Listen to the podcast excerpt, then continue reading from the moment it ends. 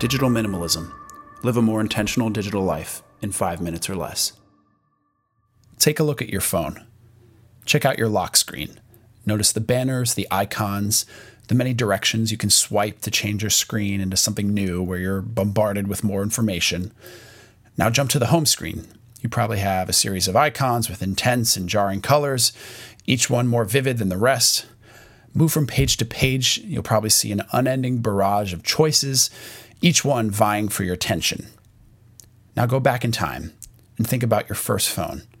I think I can hear that familiar ringtone already. Suddenly, you can feel the weight falling off your back. It's like you remember how simple life was back then, yet somehow you still got everything done. How did that basic of a device with only two features, calling and texting, somehow make us more productive, but not as stressed? With great power comes great responsibility. Yes, I'll quote pop culture to make a point, but the underlying premise here has never been more true. As we ride along this meteoric exponential curve that is our current technology revolution, we're facing our own reflection in the mirror and asking ourselves what we're capable of and what we should build. We're at a time where people like Elon Musk can speak an idea into existence and bring it to life within a matter of months. But there's a cost. When gone unchecked, when we don't know our own power, and when we design without careful consideration, we end up worse off than when we began. So, I live in New York City, and one of my favorite and most recurring pastimes is watching everyone on their morning commutes staring down at their devices. There's almost no other place on earth where you can observe the leaders of modern humanity in such a vulnerable position. These are the individuals aiming to change the world and lead our species into an era of unparalleled greatness and potential and they're mindlessly scrolling through their phone, rearranging their icons, rapidly scrolling through social media, or nervously reviewing their device settings.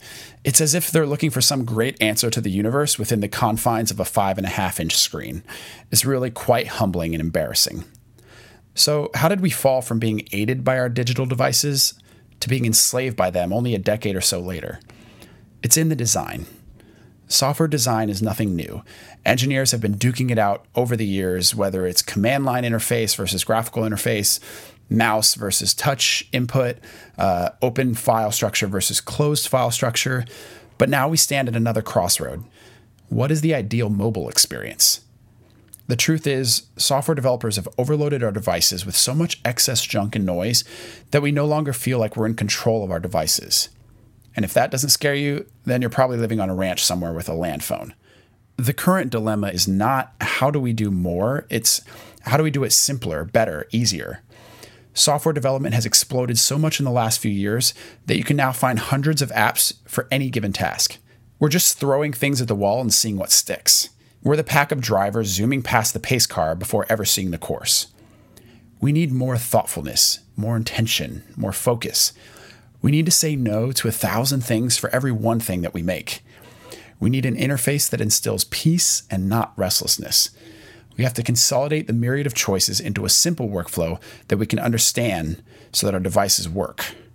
This means reflecting on your exact digital needs, choosing wisely, and cutting out the rest.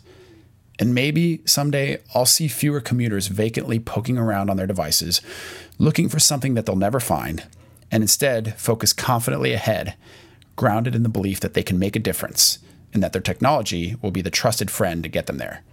And maybe someone bring back that old ringtone. I think we all miss it a little bit.